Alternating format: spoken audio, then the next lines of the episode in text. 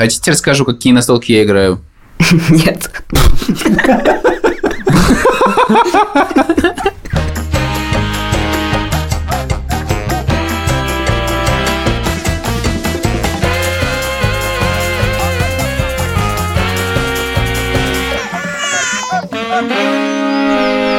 Привет, меня зовут Александр Борзенко, это подкаст «Сперва роди», подкаст, в котором мы обсуждаем родительство, но при этом не даем никаких советов, а только делимся своими тревогами, переживаниями, разными историями. Детей, которых я постоянно обсуждаю в этом подкасте, зовут Петя, ему 15, Тише, сколько тебе лет?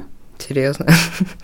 Да, сори. Тише 13, э, Мане 11 лет. А мне 28 лет, и моему сыну Леве 4 и 10. Меня зовут Юра Сапрыкин. Пожалуйста, подпишитесь на телеграм-канал подкаста «Сперва ради», который называется «Сперва ради». Всем привет, меня зовут Владимир Цибульский, моей дочери Соне 4 года и 4 месяца, я не понимаю, как, какого хрена уже 10 месяцев э, Леве.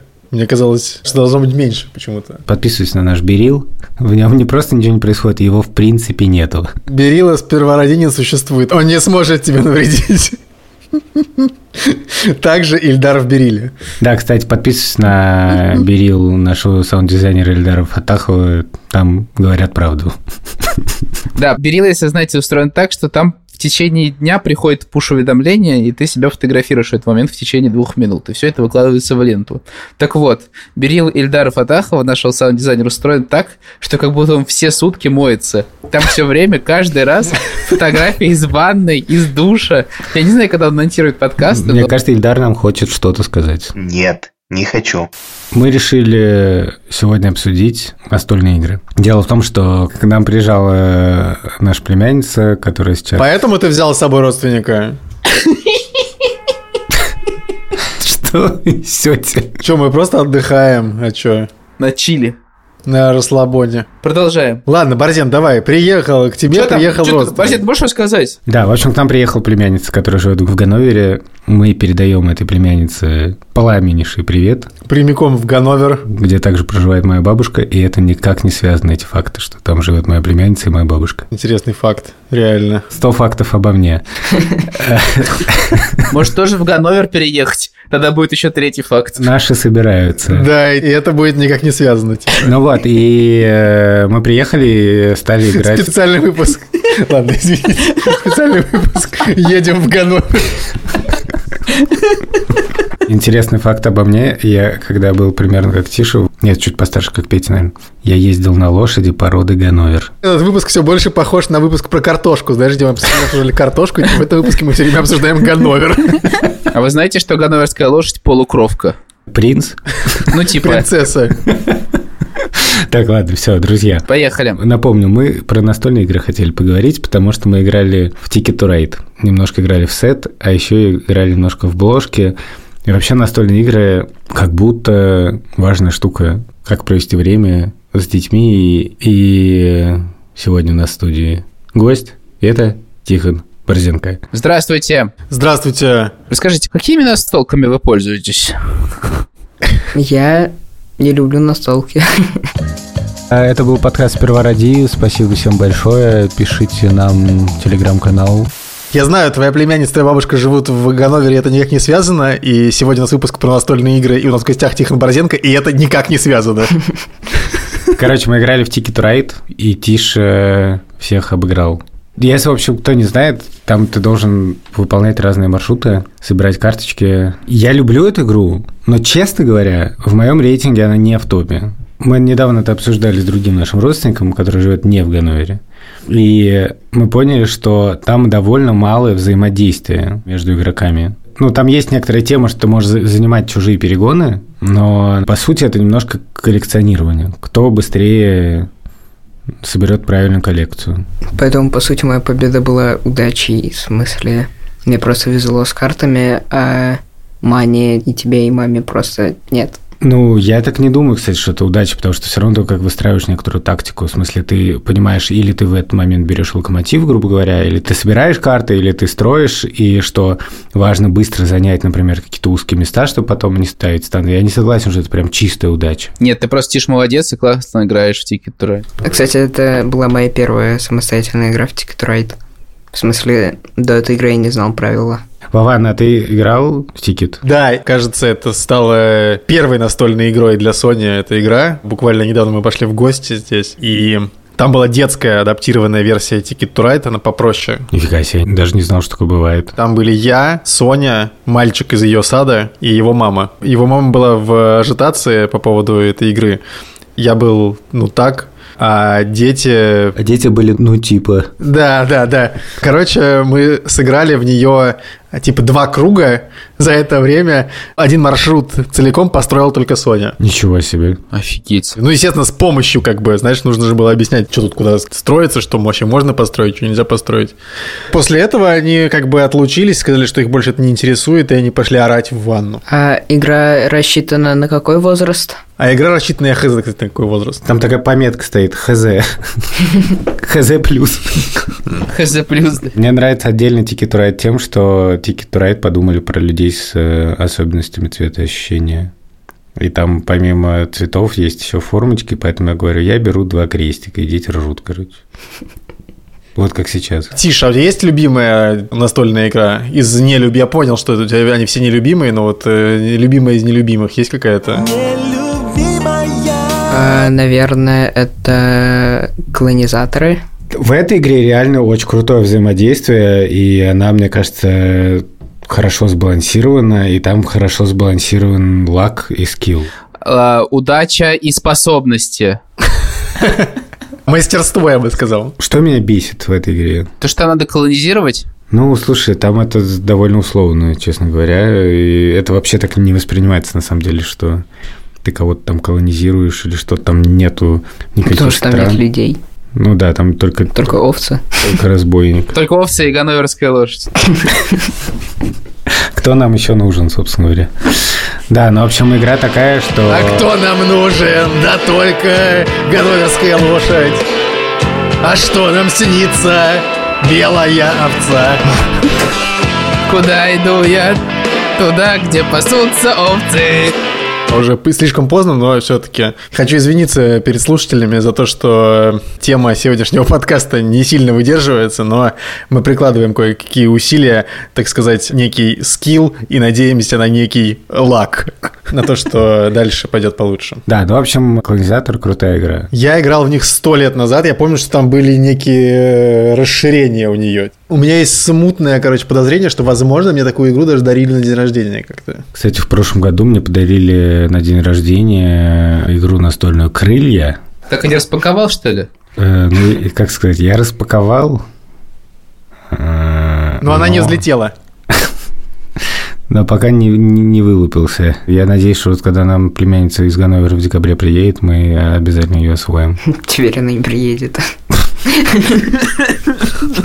Слушай, а почему племянница из Галовера анонимная? Может быть, мы имя назовем? Возможно, это вымышленный персонаж, типа как тетя Ася. Специально мы для этого эпизода выдумали, чтобы записать про настолки. Привет, Дуня. Дунь, привет. Дунь, привет. Хотите расскажу, какие настолки я играю? Нет.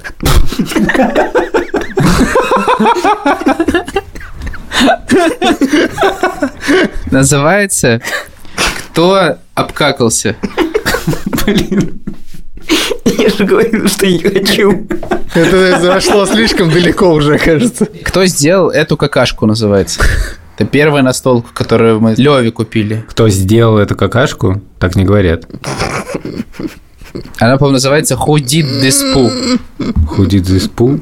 На коробке этой игры там написано Test your animal poo knowledge by matching the animals to their droppings. Очень красивая. Я не сомневаюсь. Игра Memory. Просто сделано под то, что там реально берешь, например, птичью какашку, Так. и рядом какая-нибудь, не знаю, аист. Аист и какашка аиста. И ты, и ты берешь и совмещаешь эти какашки. Но карточки перевернуты, задача усложняется, понимаешь? Звучит как классический папин пересказ Бёрды. Мы сыграли пару раз, и сейчас у Левы, короче, сезон какашек. Буквально в голове. Он типа шутит про какашки. Короче, мы просыпаемся утром, позавтракали. Леве пора в сад идти. И он, короче, так, пап, садись вот сюда, са- сажает меня на диван, такой вот тебе поудобнее пледик мне дает, приносит еще свечку мне в руку дает, садится напротив меня и такой, так, пап, сейчас мы будем рассказывать истории. Я такой, господи, какое ангельское утро, потрясающе.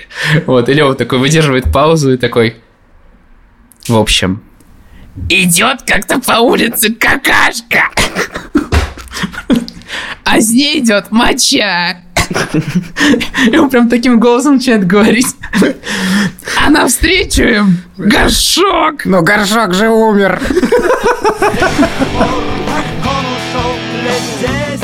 В каком-то смысле подкаст «Первороди» появился благодаря настольной игре. Я думал, благодаря какашкам. В какой-то степени. Да. Мы с Шурой познакомились через нашу подругу Варю, и впервые мы встретили Шурой для того, чтобы поиграть в маджонг. Занимательные факты с Юрием Сапрыкиным. А ты знаешь, как изначально называлась игра Маджонг? Господи, рубрика в копилку эрудита. Ну, Воробей. Это в твою копилку эрудита. Занимательные факты с Александром Борзенко. ты знаешь, что произошло в Китае с воробьями? Что, их всех уничтожили? Пытались. Почему? Считал, что они портят урожай. Это вообще довольно знаменитая история про то, как в Китае, по-моему, в 50-е годы решили, что воробьи главные враги урожая, и запустили гигантскую просто пропагандистскую кампанию, что всех воробьев надо убивать.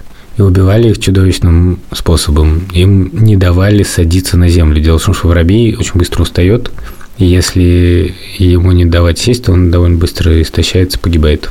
И так уничтожили типа кучу-кучу воробьев. И это дало даже некоторый результат, как считается, но потом это привело к гораздо большей экологической катастрофе. Потому что, как известно, если портить экологические цепочки, то обычно ничего хорошего из этого не выходит.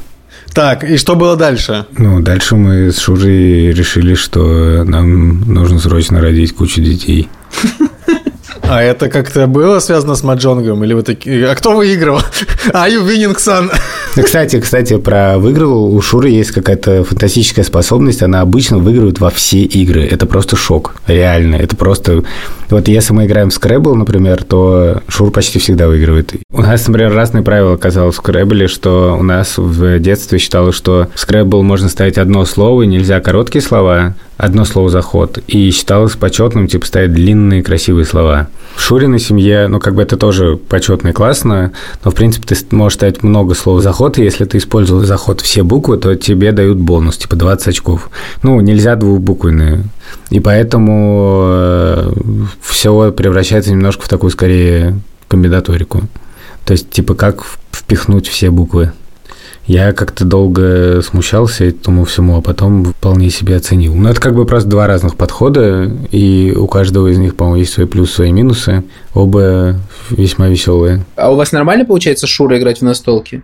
Просто 50% наших ссор с Верой связаны с игрой в шляпу. Вера очень азартный человек. И там начинается конфликт, типа, вот время закончилось там, а ты успел это назвать слово или нет. Короче, очень много напряжения создается в процессе игры, потому что на время надо угадывать, и нет какого-то четкого рефери. Суть игры шляпы в том, что, если вы не знаете, берутся бумажки, нарезаются, люди пишут слова и вскладывают их в шляпу, пускают по кругу эту шляпу, и человек достает слово и пытается его объяснить своему партнеру по команде. Это только первый раунд. Там есть еще рисование, объяснение одним словом. Ну да, это уже такой Элиас. Шура адски просто азартная. Настолько, что это просто доходит до некоторого неприличия. Мы однажды сидели у Поливановых.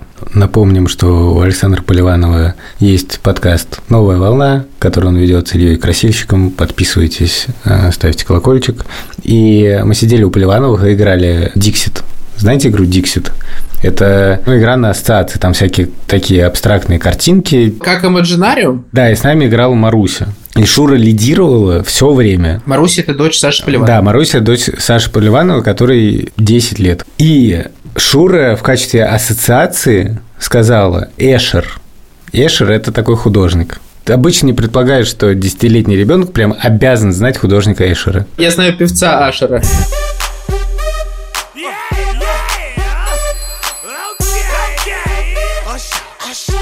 И Таня начинает Марусе объяснять, ну, потому что если Маруся не объяснит, кто такой Эшер, то как бы для нее это как бы это потерянное очко, потому что просто тупо не знает, кто такой, она не может сыграть как бы этот ход. И Таня потихонечку начинает объяснять, типа, Маруся, что Маруся, ну, Эшер такой художник, у него такие там лестницы, камни. И Шура такая просто, так, Тань, что такое?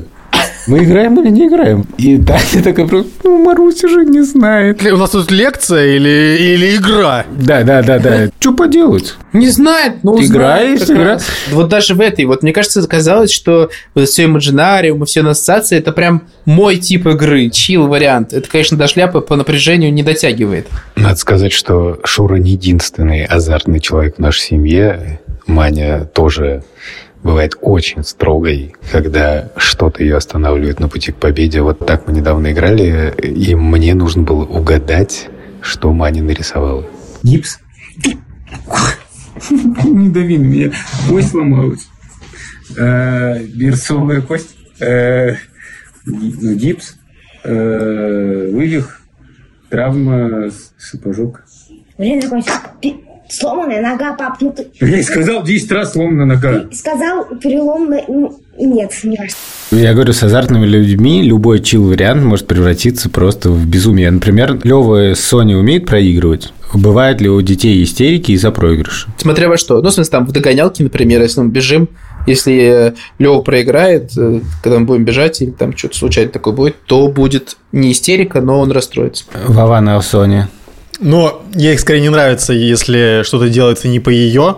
Я не знаю, например, если э, вот про догонялки, типа, что, допустим, я не с того места стартовал, или там, я не знаю, что-нибудь такое, то она будет возмущаться. Но про то, что проигрывать, мне кажется, что пока еще не было такого просто соревнования, как бы особенно. Тише, ты как считаешь, ты нормально относишься к проигрышу? Ну, я бешусь, когда я проигрываю тебя в шахматы, потому что это обычно происходит тупо, ты начинаешь на это злиться.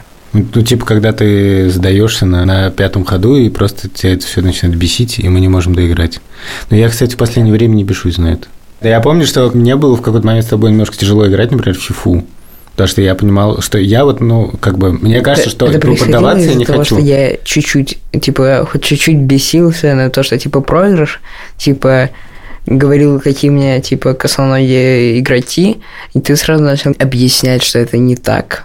Типа, я не помню, что именно меня это адски бесило. Я не знаю, в детстве у меня были какие-то странные загоны, что когда, например, играл во что-то с папой или с Яшей, это мой старший брат, я как будто, наоборот, испытывал неловкость, когда я выигрывал, и когда я видел, что человек огорчился, что он проигрывает. Но когда я вижу, что ребенок патологически не умеет проигрывать, мне это тяжело. У наших детей такого реально, по-моему, нет. Я не знаю, можно ли это назвать неумением проигрывать или просто Петя меня надувал. Мы раньше либо на самокатах, либо просто бегом. Мама гуляет с коляской, а мы с Петей типа тусим рядом. И типа опять такой let's go до той колонны, типа кто быстрее. Я его обгоняю, он такой, а надо было коснуться вот этой колонны, а не той, и типа такой, так что я выиграл. Ну, это троллинг просто, на самом деле. Когда играю с маленькими детьми, я ну, вполне ну, могу поддаться. А потом, если мы играем в фифу уже типа с Петей с Тишей, то я не люблю поддаваться. Просто потому, что я помню, как я бесился дико, когда мне поддавались. Мне казалось, что это как бы верх неуважения. То есть, как бы это обесценивает весь мой прогресс, грубо говоря. Когда я уже был довольно взрослый, мы с друзьями играли в такую игру под названием Dominion, и я проиграл. И я просто дико разозлился, поэтому я просто неделю играл э, в интернете в эту игру, в следующий раз пришел и просто всех вынес. Так, ваше отношение к игре в Монополию? Это было типа довольно давно, я не знаю, сколько нам было лет. Мы играли, Петя, я, я не помню кто, но, в общем, еще двое человек в Монополию. На полу в нашей комнате. И у нас в то время гостил, в общем, наш, наверное, двоюродный брат. Как мы разбираемся в родственниках? Ну, чувак какой-то, возможно, наш двоюродный брат. Да ладно, ну ты какой-то родственник из Ганновера. Какой-то э, маленький челик. Мы играем, Блин, я знаю эту историю. а он типа сидит на горшке в другом углу комнаты, и мы решаем сходить типа за какой-то едой или попить. Отключаемся от игры, приходим, и все вместе вчетвером заглядываем в комнату, там в наших глазах вылил все содержимое горшка нам на игру, короче. Блин, господи, это просто какой-то э, худит без пуп, короче, и монополия соединились наконец-то. Скрестили. Да, да, да. А вы помните, русская монополия была, которая называлась «Менеджер»? Я не помню, кстати, у тебя была она? Я помню, что там была электросила, большевичка, А, предприятие. предприятие, да-да-да. В общем, у нас была традиция. Мы все собирались у бабушки, садились за стол, очень вкусно ели. И потом наступал час лото. Все скидывают, значит, по рублю в центр стола. Ведущий кричит. Барабанные палочки! Дедушкин сосед! Бля, дедушкин сосед, это что? 91? 89. А, или 89, окей. Один- Что-то еще помню. Половинку просим, сено косим. Что это такое? Это э, народное название цифр э, в бачков. Ну, в смысле, номеров. А, я понял. Барабанные палочки это 11. Дедушкин сосед 89. 7 пятниц на неделе это 75. Стульчики 44. А там в чем фишка? Да. Ты Ты берешь себе билет. И ты должен э, расставлять озвученные номера бачков, пока не соберешь все билеты. Там вообще по два билета раздают. Там такие два билета, на них номера. И ты просто... Это довольно тупая игра, на самом деле. Но было очень хорошо, короче, в ней играть. И весело. Естественный вопрос от Владимира Цибульского. Юра, Да, а не делал ли ты настольную игру какую-нибудь? Есть настолка «Страдаешь в Средневековье». Она короткая. Она идет всего полчаса. И там надо сделать все возможное, чтобы кто-то из твоего города, который ты вначале собираешь, остался в живых. Потому что часть уходит э, в крестовый поход, часть убивает эпидемия, часть сжигает инквизиция. И, короче, надо как можно больше сохранить жителей. Не знаю, но на самом деле она такая, на любителя. Кто любит Ticket to Ride, например, Александр Борзенко, э, она очень понравится. А те, кто любит какие-то бодрые молодежные игры всякие, будет чуть сложнее. Вообще есть еще в моей жизни были такие суперинтеллектуальные игры, которые я прям очень люблю, но в них редко удается поиграть, потому что нужно много людей достаточно, которые умеют в это играть. Есть игра «Стихи». Вот мы всегда играли на дне рождения нашей большой-большой подруги Кати Беленкиной. по Кать, которой- привет. По которой мы очень скучаем.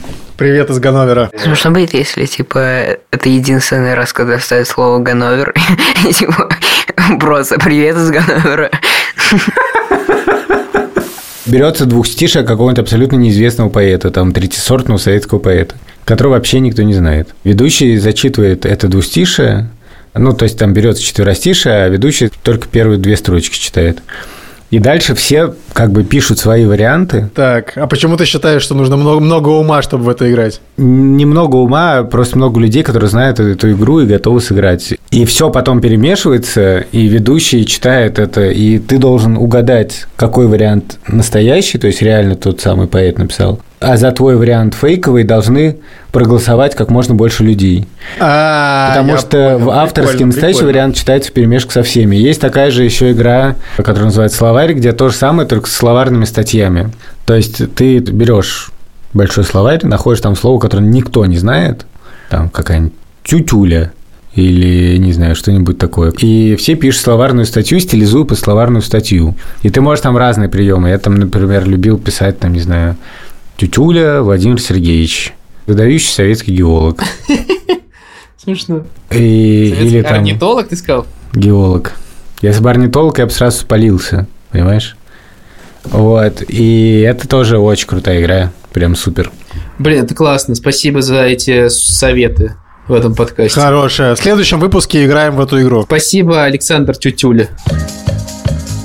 Мы хотели бы попросить прощения у всех, кто помогает нам делать этот подкаст. Редактор Андрей Борзенко, саунд-дизайнер Ильдара Фатахова.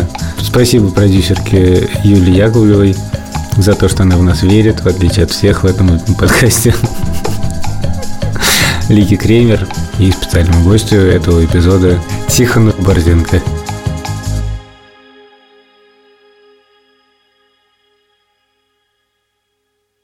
Меня зовут Воробей. Джек Воробей. Джек Воробей. Капитан Джек Воробей. А, кстати, знаете фан-факт про Воробей? Раньше так называлась игра в Маджонг.